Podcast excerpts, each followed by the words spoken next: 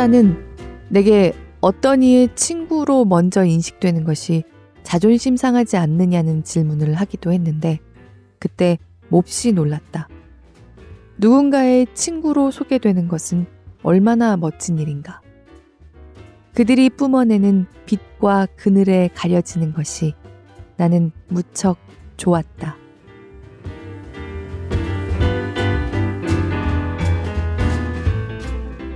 안녕하세요. 골라듣는 뉴스룸에서 함께 책 읽는 시간, 북적북적입니다. 저는 권애리 기자입니다.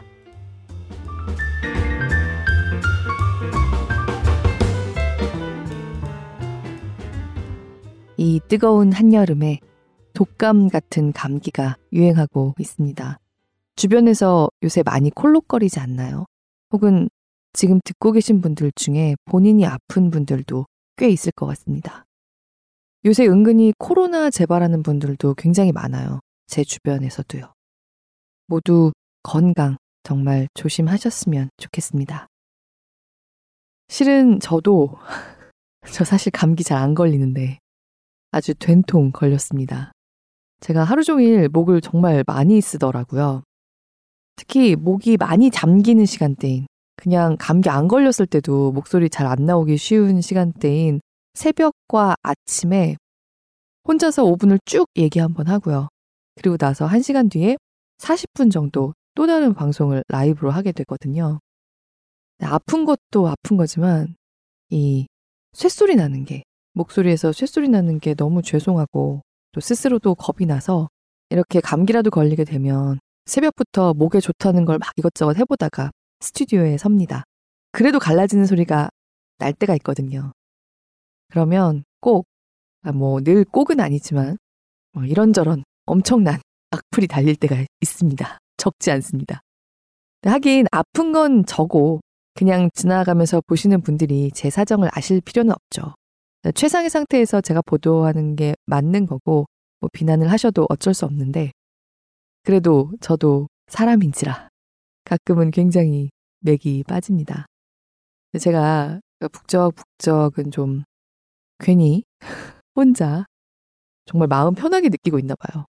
이런 얘기부터 하려던 건 아니었는데 시작부터 약간 징징으로 시작하게 되는 게 사실 북적북적을 지난주에 휴방한 것 죄송하다는 말씀을 드리려던 거였는데 변명부터 해버리고 말았네요. 지난주에 제 차례였는데 도저히 낭독이 어렵겠더라고요. 들으시는 게 오히려 거슬릴 것 같았어요. 사실 북적북적에 대해서는 좀 성에 안 차게 녹음이 되는 날이 있더라도 휴방만은 하지 말자 이런 모토로 어떻게든 하고 있었는데요. 사실 작년에는 출산하러 가면서도 사전 녹음을 하고 가면서 휴방을 안 했다. 막 이거에 굉장히 의미를 두고 가고 막 이렇게 했었는데 이번에 처음으로 제가 요청해서 휴방하게 됐습니다. 굉장히 죄송하고 뭔가 제가 스스로를 관리하지 못하고 허공에서 애쓰는 그런 느낌을 요새 제 인생에 대해서 좀 받고 있거든요. 그러니까 죄송하면서 굉장히 의기소침해지는 거예요. 스스로를 구박하다가 기침하느라 끊기고 그런 일주일을 보냈습니다. 여전히 목이 100% 정상은 아닌데요. 부디 듣기에 거슬리지 않으셨으면 좋겠습니다.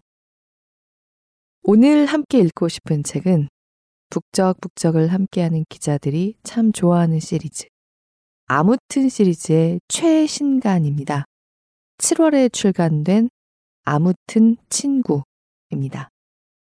양다솔 작가가 썼습니다. 이번 아무튼은 위고에서 출간했습니다. 낭독을 허락한 위고 출판사에 감사드립니다. 아무튼 시리즈는 워낙 인기 있는 시리즈니까 이제 많은 분들이 아시는데 위고, 제철소, 호난북스 이렇게 세개 출판사에서 번갈아 가면서 내고 있죠. 제가 오늘 읽은 최신간 아무튼 친구가 벌써 57권째입니다. 아무튼 피트니스를 1권으로 시작해서 이제 57권까지 왔습니다. 북적북적에서도 여러 권을 읽었습니다. 제가 읽은 아무튼은 보니까 아무튼 술, 그리고 아무튼 술집이더라고요. 저 너무 사람이 투명한 것 같아요. 출판사가 달라질 때마다 책 느낌도 조금씩 달라지고요. 저도 사실 57권을 모두 읽진 못했지만 여러 권을 참 좋아합니다. 다른 책들도 아무튼 시리즈에서 더 읽고 싶은 것들이 있었는데 기회가 되지 않았던 경우도 있고요. 이번 아무튼 친구는 진짜 문고판입니다. 가볍게 나왔습니다. 손 안에 쏙 들어오고요. 가만히 그러니까 몸에서 떼내지 않는 애착 가방 같은 곳에 넣고 다니면서 한 달락 한 달락 읽어가기에 딱 좋습니다. 제가 아무튼 시리즈를 좋아하는 여러 가지 이유 중에 하나는 아무튼 시리즈에 참여하는 작가들 중에는 정말 글쓰기를 좋아하는, 쓰는 삶을 포기하지 않으려고 노력하는, 아니, 노력한다는 말로 부족하게 발버둥치는 생활인 작가들이 많기 때문입니다. 저는 양다솔 작가님의 글은 처음 접하고 있지만 양다솔 작가도 그런 분 같습니다. 먹고 살기 위해 또 살아가기 위해 최선을 다하고 직업을 갖고 살고 있지만 돌아서면 다시 노트북을 켜는 사람. 쓰지 않고는 참을 수 없는 분. 그리고 양다솔 작가님의 글은 그 발버둥에 대해서 짐짓 아닌 척, 점잖은 척 하려 하지 않아서 치열하게 네, 저 그래요. 그렇다고 말하고 있어서 이상하게 정이 가더라고요. 친구라는 존재에 대한 이야기가 많겠거니 하고 읽기 시작했는데 사실 친구를 프리즘으로 해서 끊임없이 바라보게 되는 글쓴이 자신의 이야기로 가득한 글들입니다. 그 솔직함이 참 좋았어요, 저는. 솔직함에도 여러 종류의 솔직함이 있다면 양다솔 작가의 이 책 가득한 솔직함이 어, 뭔가 초조함을 많이 느끼는 허공에서 발버둥 치고 있다는 느낌을 많이 받는 요즘의 저. 그러니까 스스로를 어떻게든 좀 갈무리해서 뭐 정리 좀 해봐야 되지 않을까. 이런 생각이 요새 자꾸만 드는 저 자신의 마음 어딘가를 솔직하게 건드려주고 있다는 생각을 했습니다. 북적북적 가족분들 중에 이런 시기를 지나고 있는 분들이라면 오늘 낭독이 특히 좀 더 기껍게 가까이 다가갈 수 있지 않을까 생각합니다. 양다솔 작가는 스스로 친구를 통해서 스스로를 붙잡아 왔다고 이야기합니다. 친구들이 전화하면 폭설이 내린 아무도 없는 길거리를 자전거를 타고 자꾸만 넘어져 가면서 가야 하더라도 15분 동안 친구의 머리를 해주기 위해서 그 눈 쌓인 거리를 달려갑니다. 수업을 째더라도 자기 일을 못하더라도 머리에 막 샴푸를 묻혔더라도 전화를 받고요. 친구들이 자신과 같지 않다는 것이 매번 치열하게 속상합니다. 친구들을 오매불망, 정말 문자 그대로 오매불망 기다리면서 스스로 생에 대해서 자꾸 끌어오르는 불화의 열을 달래는 그런 분입니다. 그렇게 살지 않을 수 없다고 얘기합니다. 사람들이 그런 얘기 많이 하죠. 자존감을 가져야 한다. 자기 스스로 족하면, 자신의 판단으로 괜찮으면, 그 자체로 흔들리지 않을 수 있는 반석 같은 마음, 건강한 마음을 가져야 한다. 맞는 얘기죠. 우리 모두 다 알고 있는 맞는 얘기입니다. 하지만 그게 일종의 교과서 속의 정답처럼 도달해야 하는 어떤 상태라면 사실 우리 대부분은 그 언저리에서 멀든 가깝든 맴돌면서 넘어지고 애타하고 그러잖아요. 양다솔 작가는 스스로 자신이 친구들에게 어쩌면 지나친 뜨거움으로 매달려 있는 걸 알면서도 이 상태에 대해서 함부로 결론 내리거나 방향을 틀려고 하지 않습니다. 치열하게 쓸 뿐입니다. 만약에 지금 어느 지하철 차창에서 버스 한 켠에서 흔들리면서 사무실 구석에 눈에 띄고 싶지 않은 마음으로 앉아 있으면서 지저분한 뒷골목을 방황하면서 또는 널따란 거실에 앉아 있는데도 마음이 쉬지를 못해서 편안하게 누워 있다는 생각이 들지 않는. 그러면서, 아, 내가 지금 허공에 발버둥 치고 있는 것 같아. 그런 마음으로 입을 열지 못하고 생각하고 있는 북적북적 가족이 있다면 그분들께 오늘 북적북적이 좀 더 가 닿을 수도 있을 것 같아요. 박진배 교수의 공간력 수업 듣고 댓글 남겨주신 OJA9님, 네이버 오디오 클립에 댓글 남겨주신 OJA9님, 정말 감사드립니다. 낭독 듣고 원래 책 한 권을 두 달에 걸쳐서 읽는데 공간력 수업 반나절 만에 다 읽으셨다고요. 꾸역꾸역 읽고 나니 답답했던 마음이 좀 사라지는 것 같아 좋으셨다고. 오제이에이 나이님 혹시 여전히 답답하실까요? 오늘의 낭독도 조금이라도 그 답답한 마음에 친구가 되어 주었으면 합니다. 저한테 칭찬도 많이 해주시고, 앞으로도 좋은 기사 더 많이 취재하고, 북적북적도 오래 해달라고 말씀해 주셨는데요. 네. 정말 그래야겠다는 생각이 진짜로 말씀 남겨주신 거 읽으면서 들었어요. 북적북적과 함께 해주시는 모든 분들 정말 감사합니다. 앞으로 크게 나아가고 있을 때나, 아, 나 행복하구나 느낄 때나, 또는 참 부대끼다가, 그래, 이제 좀 편하네. 마음이 가지런해질 때나, 또는 바로 지금 감당할 수 없는 열기가 끓고 있을 때에나 그 어떤 때라도 북적북적은 편안하게 내 것으로 잠깐 찍을 수 있는 쉼표가 되어드릴 수 있었으면 좋겠다는 생각을 합니다. 들어주시는 모든 분들 고맙습니다. 지금 북적북적 함께 해주세요.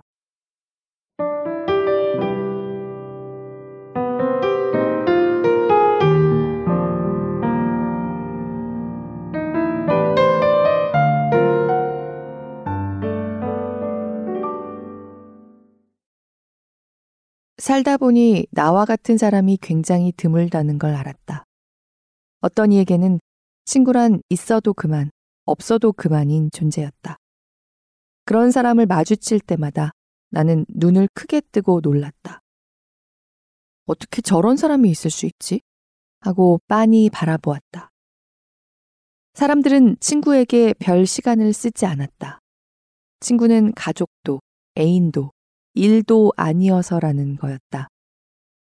맞는 말이었지만 내게는 틀린 말이었고 나는 처음으로 자문하게 되었다. 대체 내가 언제부터 이런 사람이었던 것인지. 그 기원이 너무 까마득하여 어느 날 엄마에게 물었다. 엄마의 코멘트는 다음과 같았다. 넌 어릴 적부터 알고 있었던 거지. 네가 노력하지 않으면 친구가 하나도 없을 거라는 걸. 너는 늘 재밌는 게 자기 자신이 아니라 남한테 있다고 생각했어. 그러면서도 매사에 이유를 따지고 의미를 찾는 피곤한 인사였지. 그렇게 애들한테 매달리면서도 정작 애들을 재밌게 해주지 못했어. 지극히 자기중심적이고 완전히 공주병에 잘난 척이 심했거든. 난 네가 애들을 붙잡고 싶어 하는 걸 아니까 매번 싫은 소리 하나 안 하고 애들을 대접했지. 그 말을 듣고 있자니 오장육부가 뒤틀리고 뜨거운 화가 올라오는 것이 느껴졌다. 내 유년 시절의 유일한 산 증인이 나에 대해 하는 평가가 이리도 야멸차다니. 이토록 무미건조하게 아픈 구석만 푹푹 찌르다니. 나는 서러운 심정으로 엄마에게 말했다. 그냥 애가 혼자 자라서 친구 사귀는데 좀 서툴렀다고 하면 될걸. 그 어린 게 애를 쓰는 모습을 어쩜 그렇게 잔인하게 말해? 그러니까 태어나기를 반푼이었다는 거잖아. 엄마는 두 손을 어깨 위로 들어 올리며 사실을 말했을 뿐이라고 했다. 그것이 사실이라는 점이 가장 끔찍했다. 나로 말할 것 같으면 어릴 적부터 좀 서슴없었다. 너 남의 집에 가서 냉장고 휙휙 여는 거 아니야. 엄마가 맹렬히 쏘아붙였다. 이미 엄마들 사이에 소문이 파다하단다. 나는 눈을 껌뻑이며 머릿속에 입력했다. 남의 집 냉장고를 휙휙 열지 말 것. 이유는 모르겠지만 안 되는 모양. 또 언젠가는 아는 선생님 가족과 식당에서 신나게 밥을 먹는데 머리 위로 선생님의 불호령이 떨어졌다. 여기 너만 있냐? 고개를 들어보니 내 앞에 쪼르르 앉은 어린아이들 셋이 상심한 얼굴로 내가 비운 그릇들을 바라보고 있었다. 아, 그러면 안 되는 거였나? 맛있는 것을 혼자 다 먹지 말 것. 입력을 거듭했다. 언젠가는 단짝 친구가 수심이 가득한 얼굴로 와서 물었다. 이거 어떻게 난 거야? 전날 문구점에서 이것저것을 구경하다 친구가 24색 고급 레커 세트 앞에서 손가락만 빨고 있길래 슬쩍 훔쳐서 다음날 선물로 건넸다. 10만 원이 훌쩍 넘는 물건을 건네받은 친구의 얼굴은 기쁨은 커녕 당혹스러움으로 질려 있었다. 그 얼굴을 보는 내가 더 당혹스러웠다. 갖고 싶어 했잖아. 어떻게 낳느냐는 게 왜 중요하지? 네가 원하는 게 네 앞에 있는데. 다시 입력.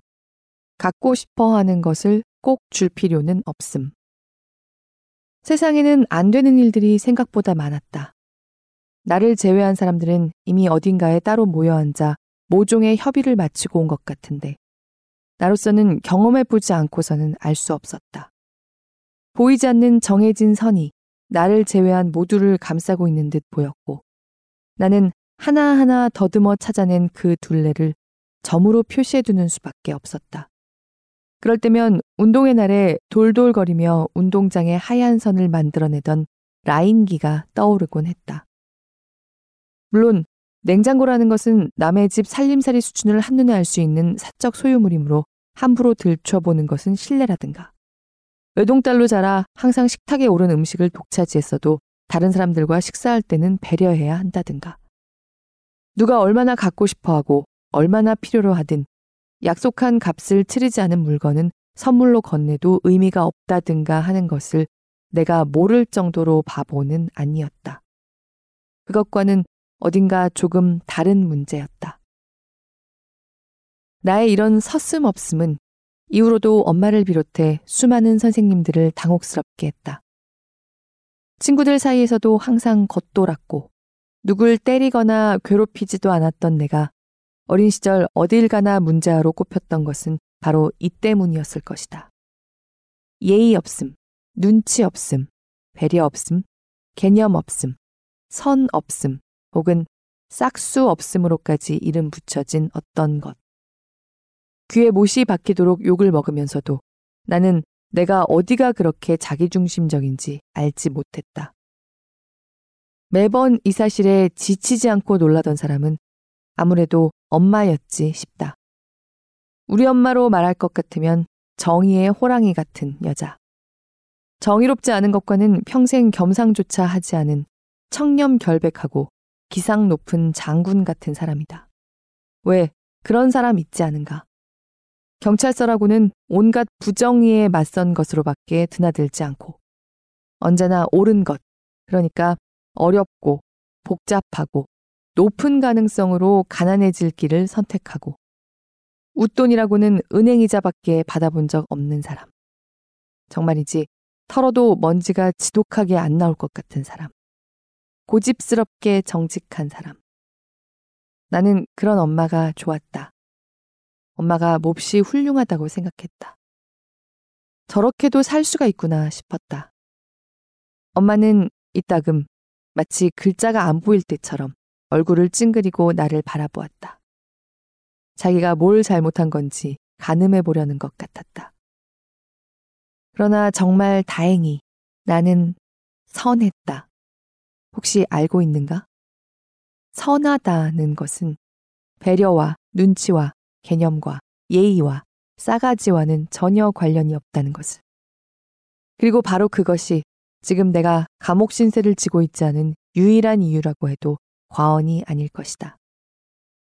대부분의 사람들은 나의 이상함을 단번에 알아차렸다.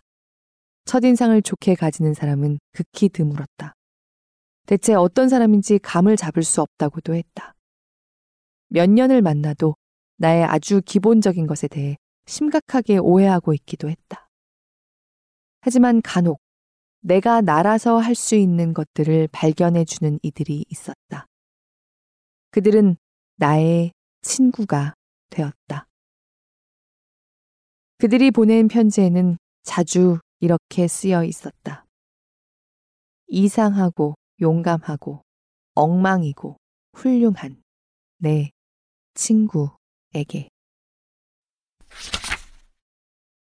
나는 어렸을 때부터 이상한 사람이었던 나 자신을 항상 버거워했다. 몹시 끔찍하다고 느꼈다. 이런 나를 사랑하는 것은 불가능에 가깝게 느껴졌다. 나는 차라리 내 친구를 사랑했다. 그리고 그들이 돌려주는 사랑을 빌려 자랐다. 그들을 믿는 마음을 조금씩 반사하여 나 자신을 믿었다. 이스라엘 생일에 보내는 편지의 끝에 나는 이렇게 썼다. 어쩌면 나는 내 할머니처럼 될지도 모르겠어. 언제나 자기 자신이 얼마나 쿨하고 인기 있고 재능 있고 걸출하며 주목받는 사람인지 떠드느라 바쁜 사람 말이야. 자신 말고는 아무것도 말할 것이 없는 사람 말이야. 어떤 것도 더는 발견할 것이 없는 사람 말이야. 이건 내가 그런 지루한 할머니가 되는 것을 네가 막아주기를 바라는 마음에 주는 뇌물이야. 생일 축하해, 나의 소중한 친구야.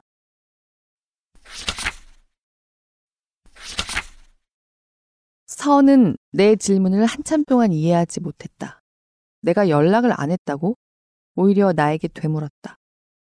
서는 놀라서 말했다. 연락을 하지 않으려 한 적은 없었다고. 연락을 하지 않았다는 생각조차 하지 못했다고. 나와 친구가 아니라는 생각은 해본 적도 없다고. 이따금 하늘을 올려다보며 다솔이는 잘 지내고 있겠지 생각했다고. 어디선가 볼볼거리며 다니고 있을 내 모습이 눈에 선하게 그려졌다고 했다. 말하자면 늘 함께 있다고 느꼈단다. 요컨대 나에게 텔레파시를 자주 보냈다고 했다. 너를 생각하고 있고 우리는 언제나 함께라고. 늘 떠올린 나머지 우리가 연락을 안 한 지가 10년이나 되었다는 사실도 몰랐다고 했다. 내가 절교라는 단어를 입에 올렸을 때 선은 헉소리를 내며 얼굴이 하얗게 질려 말했다. 무슨 소리야. 나는 얼마 전에도 사람들이 널 아냐고 물어보면 절친이라고 아주 잘한다고 했는데. 맞은편에는 그녀만큼이나 하얗게 질린 내가 앉아 있었다. 도대체 이게 다 무슨 소리란 말인가? 차라리 절교가 맞다고 하면 이해가 쉬울 것 같았다. 녹슬고 빛바랜 고물처럼 느껴졌던 것이 알고 보니 거대한 핑크색 젤리였던 것으로 드러난 기분이었다. 슬프기도 하고 기쁘기도 하고 그야말로 우스꽝스러웠다. 나는 서에게 물었다. 네가 절친이라고 하는 애가 갑자기 한 5년 동안 연락이 없어. 그럼 어때? 서가 말했다. 별 소식이 없는 걸 보니 잘 지내나 보다? 몸에서 바람이 빠지듯 웃음이 나왔다. 선은 10년 전 일을 어제처럼 회상했다. 우리 그때 너희 할머니 시골집 내려가서 방바닥에 배 깔고 엎드려서 놀았잖아. 나는 깜짝 놀라서 물었다. 내가 너랑 할머니 집에 갔어? 까맣게 잊은 기억이었다. 우리 할머니 집은 충북에 있는 산골로 가는 길이 험해서 가족들과도 명절에만 찾아가곤 했다. 응. 근데 너희 할머니가 나 있는 거 불편해 하셔서 나 다음날 바로 올라가고. 그녀가 한참을 설명해 준 뒤에야 겨우 그 기억을 더듬을 수 있었다. 새삼스럽게 우리가 얼마나 가까웠는지를 실감했다. 그 먼 곳까지 데려갈 만큼 그녀를 사랑했던 모양이다. 선은 나와 함께 했던 시간들을 생생하게 기억하고 있었다. 그것은 너무도 소중하고 행복한 이야기로 들렸으며 나와는 전혀 상관없는 이야기로 들렸다. 나에게서는 몽땅 사라진 것들이었다. 그녀는 그림을 그리듯이 내 머릿속에 그 순간들을 불러내 주었다. 어딜 걸었고, 무얼 입었고, 뭘 먹으면서 무슨 이야기를 했는지. 그때 참 즐거웠다고. 지금도 종종 그때를 떠올린다고 말해 주었다. 그 순간 나는 내가 뭔가 중요한 것을 완벽히 놓치고 있다는 걸 깨달았다. 가장 중요한 것들을 어디엔가 흘려버린 것 같았다. 나는 물었다. 우리가 또 뭘 했어? 대상 항상성이 없어서 그런 걸 거예요. 라고 나의 상담 선생님은 말했다. 대상 항상성이란 정서적인 애착을 맺고 있는 상대가 눈에 보이지 않을 때조차 내 마음속에 있다고 믿는 마음이다. 서는 그 사람을 떠올렸을 때 웃음이 나면 친구라고 했다. 상담 선생님이 서를 본다면 대상 항상성이 맥스라고 말할 것 같았다. 나는 그 대척점에 있는 사람이었다. 만나는 순간에도 친구임을 의심했고, 몇 년을 쌓아 올린 우정도 마음속에서 일순간 무너뜨릴 수 있었다. 우리가 어떻게 친구가 됐는지 의문일 지경이었다. 10년 만에 마주 앉은 서와 나는 마치 천국과 지옥의 대표 선수들 같았다. 우정이란 이름 앞에서 새삼 아득해졌다. 서의 우정이 어디서나 활짝 피는 들꽃 같다면 나는 황량한 사막에 홀로 남은 선인장 같았다. 생각해보면 친구들과 함께한 대부분의 순간 함께 있다고 느낀 적이 없었다. 언제든 내 옆에 있다고 믿기보다는 언제든 말없이 떠나갈 수 있다고 믿었다. 나를 싫어하는 마음을 숨기고 있으며 나를 배신하고 버리고 홀로 남겨둘 거라 믿었다. 그리고 동시에 그렇지 않다고 믿고 싶기도 했다. 그 마음은 밤하늘처럼 넓고 어두운 불신의 바다에서 작은 별처럼 빛났다. 하늘을 올려다보며 친구의 안부를 묻는 마음이 뭔지, 나와 만나지 않을 때에 친구의 일과를 상상하는 마음이 뭔지, 보고 싶은 마음을 텔레파시로 보내고 그 얼굴을 떠올리면 웃음부터 나는 마음은 어떤 것인지 가늠해 보려 했다. 그때마다 친구에게 물었다. 오늘 만나기로 한 친구가 연락을 안 받는데 설마 잠수 절교는 아니겠지? 그럼 친구는 말했다. 아닐 거야. 조금만 기다려봐. 나는 친구의 말을 믿기로 한다.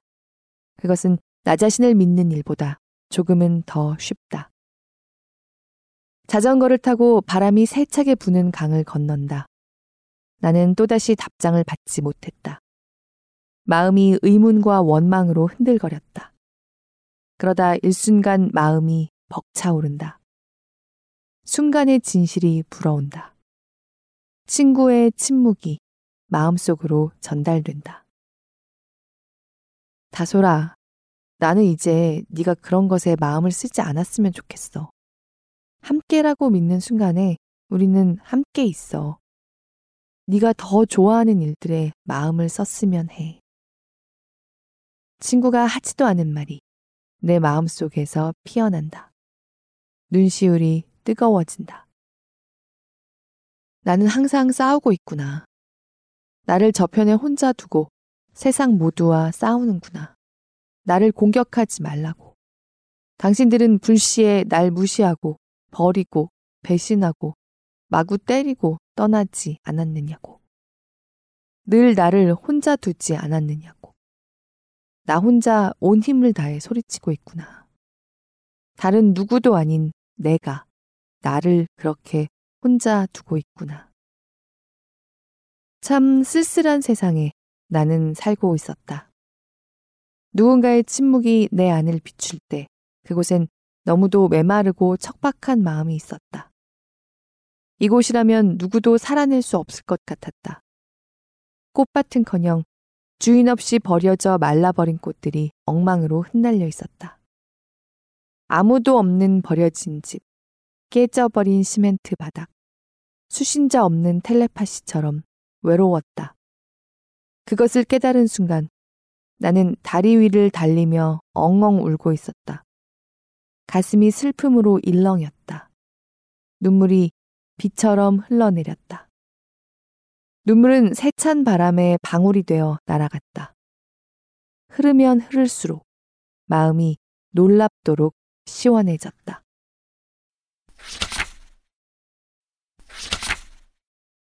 며칠은 굶은 사람처럼 밥을 먹는 스투키.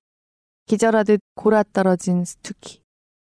이제야 살겠다는 듯한 노곤한 얼굴의 스투키를 바라보며 이렇게 바보 식충이어서 이 험난한 세상을 어찌 헤쳐나가려나 생각했다. 문제는 내가 스투키와 언제부터 그리고 어떻게 이런 사이가 된 것인지 전혀 기억이 나지 않는다는 것이었다. 세간의 소문에 따르면 그녀는 굉장히 훌륭한 일꾼이었다. 사람들은 그녀에 대해 다가가기 어렵다고 말했다. 똑똑하고 차분하고 현실 감각이 뛰어난 리더라고 했다. 그녀가 없으면 회사가 굴러가질 않는다나? 그때마다 나는 되물었다. 스투키가? 나로서는 귀신 신하락 까먹는 소리로 들렸다. 매일 소파에 애벌레처럼 늘어져서 내가 부를 때마다 옹알이에 가까운 소리로 대답하고 해주는 밥을 아기 새처럼 받아먹는 스투키가 나는 가끔 그녀에게 성인 수준의 언어 능력이 있다는 것을 잊어버릴 지경이었다. 전화를 걸면 그녀는 말했다. 대추탕. 대추탕 맛있어. 카레. 카레 먹고 싶어. 스투키는 자주 어디론가 떠나곤 했는데 그녀의 일과 관련이 있는 듯 했다. 그럴 땐 문자가 왔다. 나 어디 좀 다녀올게. 영월 영일에 돌아와. 밥 해줘. 그러면 나는 그녀가 돌아오는 날에 제철에 맞는 십첩 반상을 차려놓고 기다렸다. 그녀는 말할 힘도 남지 않았다는 듯한 얼굴로 캐리어를 끌고 들어와서는 밥을 싹싹 긁어 먹었다.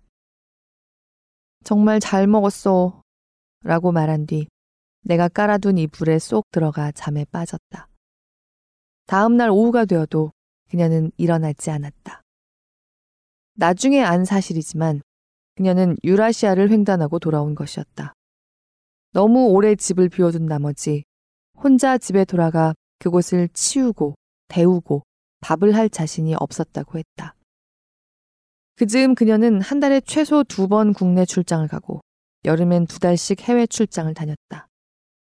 그녀가 우리 집에 오지 않는 날은 밤을 새워 일하는 날이었다. 그녀는 회사의 책임자로 일하고 있었고 너무나 중요한 일들이 그녀의 손에 달려 있었다. 그녀의 삶은 일과 잠으로 요약되어도 좋을 만큼 단조로워 보였다. 일에서 벗어난 스투키는 모든 것이 소진된 얼굴을 했다. 잠에 쫓겨 택시를 타고 출근했고, 일에 쫓겨 택시를 타고 집으로 돌아갔다. 그녀의 몸은 한 군데씩 무뎌지고 무너졌다. 목이 먼저 아프기 시작했다. 고개를 들 수가 없었고, 다음으로 어깨와 등, 허리, 머리가 차례로 고통스럽기 시작했다. 온몸이 망가지고 있었다. 스투키는 몸을 살짝 스치기만 해도 움찔거렸다. 스투키는 어느 날부턴가 우리 집으로 도망치기 시작했다. 지쳐있는 것은 나도 마찬가지였다. 나는 그 즈음 집에서 대부분의 시간을 누워 보냈다. 아무런 생각도 하고 싶지 않았고, 아무런 행동도 하고 싶지 않았다. 할 수 있는 일이 아무것도 없다고 느꼈다. 나의 몸은 매일 일정 시간 회사를 왕래했던 것 같다. 그 시간에 영혼이 어디에 가 있었는지는 모르겠다. 해가 뜨면 지하철을 타고 해가 지면 또 지하철을 탔던 기억만이 희미하게 남아있다. 그 사이의 기억은 텅 비어 있었다. 그것만으로도 힘을 다했다는 듯 나머지 기억들은 소각되었다. 어떤 눈빛으로 누구와 어떤 말을 했는지, 하루하루가 어떻게 흘러가는지 기억하지 못했다. 어느 순간부터 삶은 내가 바란 적 없는 거대한 흐름에 그저 쓸려가고 있었다. 그때 스투키가 나에게 말했다. 오늘 한 끼도 못 먹었어. 마음이 폴짝 뛰어올랐다. 바보야, 밥을 굶으면 어떡해. 나는 벌떡 일어났다. 벌컥 냉장고 문을 열었다. 온갖 재료를 꺼냈다. 씻고, 썰고, 볶고, 삶아, 따뜻하고 푸짐한 한상을 차려냈다. 그 즈음 나는 스투키를 기다리며 세수를 하고 집안 곳곳을 청소하고 이불을 털고 낡은 보일러를 최대한으로 올렸다. 휑한 집 안에 온기가 감돌았다. 스투키에게 밥을 차려주는 것이 내가 할 수 있는 유일한 일이라는 생각이 들었다. 그게 전부라고 해도 괜찮은 것 같았다. 스투키는 말했다. 다솔아, 나 입으로 좀 줘. 다솔아, 바퀴벌레 좀 죽여줘. 다솔아, 재밌는 얘기해줘. 다솔아, 도시락 좀 싸줘. 다솔아, 노래 좀 불러줘. 다솔아, 머리 좀 염색해줘. 다솔아, 나 화장 좀 해줘. 그러면 나는 열리를 제쳐두고 나섰다. 마치 부름을 기다려왔던 사람처럼 일어섰다. 멀리서 두 팔을 벌리고 있는 누군가의 품으로 질주를 하듯 달려갔다. 스투키가 뭔가를 말하는 순간 나는 그걸 할 수 있는 사람이 되었다. 그러고 보면 그녀에게서 한 번이라도 미안하다거나 고맙다는 인사를 들은 적이 없었다. 돌아보면 그런 말을 바랐던 적조차 없다. 무엇이든 그저 기꺼이 하고 싶었다. 스투키는 종종 나를 보며 이렇게 말했다. 다솔아, 넌 정말 멋져. 넌 할 줄 아는 것도 참 많고, 내 집은 항상 깨끗하고 따뜻하고 먹을 것으로 가득 차 있고, 아름답고 풍요로워. 넌 정말 걱정할 것이 없어. 나는 생각한다. 우리는 마치 시소를 타고 있는 것 같다고. 전혀 멋지지 않은 내 앞에서 내가 완벽히 멋질 수 있는 게 신기하지 않냐고. 내가 없는 우리 집이 얼마나 추운 곳인지 너는 영영 알지 못할 거라고.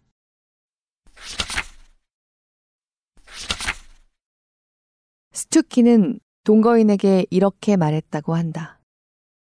다소리도 내가 힘들 적에 나한테 그렇게 해줬어. 나는 차를 내리기 시작했다. 도시의 새벽이 한눈에 내려다 보였다. 생애 첫 출장 찻집이네. 야경 보면서 마시니까 더 맛있다. 스투키의 동거인은 우리 옆에서 위스키를 마시고 시가를 피웠다. 한바탕 차를 우려 마시고 스투키가 자는 건너편 방에 짐을 풀었다. 그곳에는 벌써 보기만 해도 포근한 이부자리가 내가 눕기만을 기다리고 있었다. 그녀가 옛날부터 쓰던 요와 이불이었다. 그녀는 말했다. 안 버리고 갖고 있길 정말 잘했어. 깨끗하게 샤워를 마치고 두툼하고 부드러운 이불 속으로 쏙 들어갔다. 스투키는 나에게 인형을 하나 쥐어주었다. 이야기 들어주는 원시인 인형이었다. 온몸이 부숭부숭한 갈색 털로 뒤덮여 한참 털을 헤집어야 그 속에 파묻힌 작은 눈과 코와 입을 찾을 수 있는 말도 안 되는 인형이었다. 몇 년 전에 자꾸 악몽을 꾼다던 스튜키에게 내가 선물했던 것이었다. 이 하찮은 얼굴을 옆에 두고 어떻게 나쁜 꿈을 꿀 수 있겠어?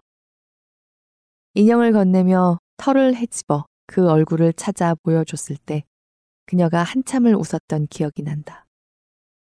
스투키가 말했다. 잠깐 빌려줄게. 얘가 잠들 때까지 네 옆에 있어 줄 거야. 나는 스투키가 누우라고 하면 누웠다. 눈을 감으라면 감았다. 먹으라 하면 싹싹 비웠고 물을 받아주면 몸을 담그고 있었다. 나는 기꺼이 자아를 반납했다.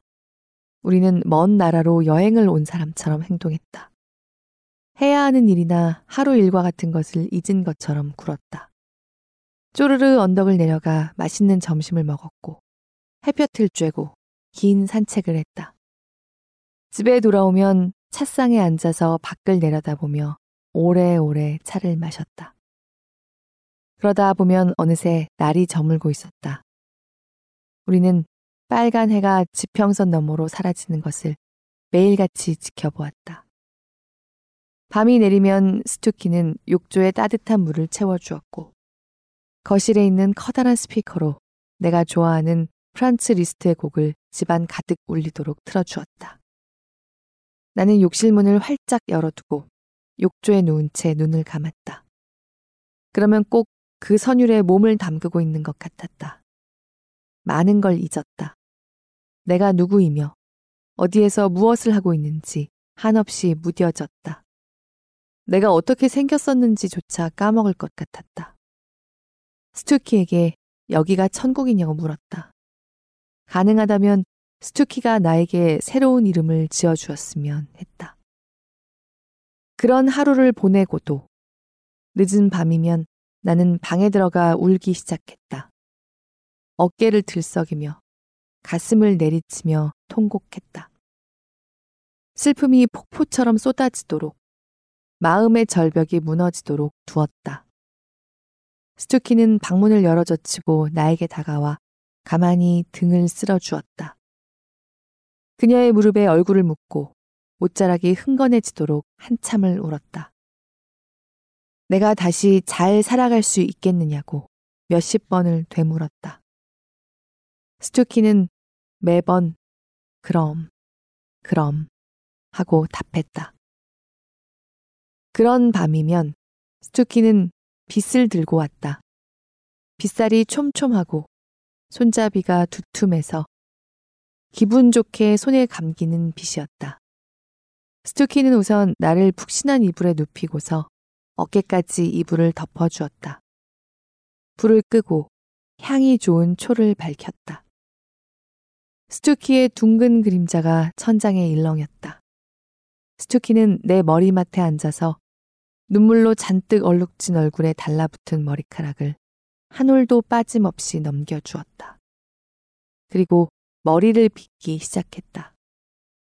우선 머리끝에 엉킨 부분들부터 조심스럽게 풀어내야 했다. 아무렇게나 뭉쳐진 머리카락을 스륵스륵 한 올 한 올 제자리로 돌려놓았다.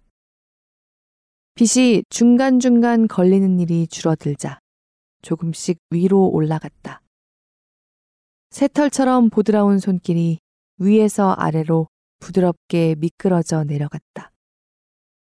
사라락, 스르륵, 사라락.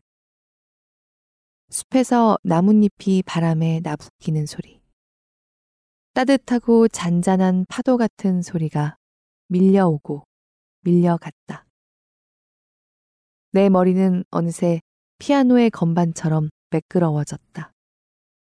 달빛에 비쳐 서늘하게 반들거렸다. 나는 눈가에 물이 마르지도 않은 채 후뚜덕 웃어버렸다. 지금 이 순간 전 지구를 통틀어 누군가의 머리를 이토록 정성스럽게 빗고 있는 존재는 스투키가 유일할 것 같아서. 밤마다 스투키의 옷자락을 붙잡고 말했다. 머리 빗겨줘. 그러면 스투키는 빛이 되고 나는 가장 영광스러운 머리카락이 되었다. 어둠 속에서 미세하고 규칙적인 소리가 숨결을 따라 흘렀다. 그 손길은 처음과 끝을 자꾸만 부드럽게 이었다. 엉킨 것들은 곧 빗겨져 나갔다. 굳은 것들은 풀어졌고 거친 것들은 잠들었다. 모두 조용히 제자리로 돌아갔다. 시원하고 간지럽고 포근해졌다. 스투키는 밤이 단단히 영글 때까지 오래오래 거기 있었다. 내 눈가가 부드럽게 마를 때까지 거칠었던 숨이 잦아들고 배가 규칙적으로 오르내릴 때까지. 묻고 싶은 것과 듣고 싶은 것이 사라질 때까지. 그러고 조용히 일어나 방을 나섰다. 나는 선잠이 든 채 공기가 움직이는 것을 느꼈다. 상실은 빛의 속도로 흘러간다는 것을 알게 되었다. 날이 갈수록 반들반들 빛나는 머리카락을 하고 나는 절벽 같은 언덕을 넘었다. 어제는 스투키의 촘촘한 빗살 사이로 흘러갔다. 어떤 서두름도 없이 아다지오와 안단테의 속도로. 그러다 문득 나는 다시 잘 살아갈 수 있을 거라는 생각을 했다. 스투키가 그렇게 말했으니까. 그럼에도 다시 새로운 언덕 앞에 서게 될 것임을 안다. 언젠가 그 언덕을 넘었었다는 사실조차 잊을 것임을 안다. 모든 것이 손쓸 수 없이 엉켜버릴 수도 있음을 안다. 새로 찾아올 밤에는 머리를 비껴주는 스투키가 없을 수도 있다는 것도. 이 세상을 통틀어 유일한 나의 스투키. 달빛 아래 이어지던 기나긴 연주. 윤이 나는 머리카락과 통통한 빛. 자그마한 손. 파도와 나뭇잎 소리. 그럼, 이라고 대답하던 목소리. 새털같이 내려앉던 손길과 푸드덕 터뜨린 웃음. 스투키가 만들어내던 공기. 어쩌면 그것조차 나는 잊을는지도 모른다.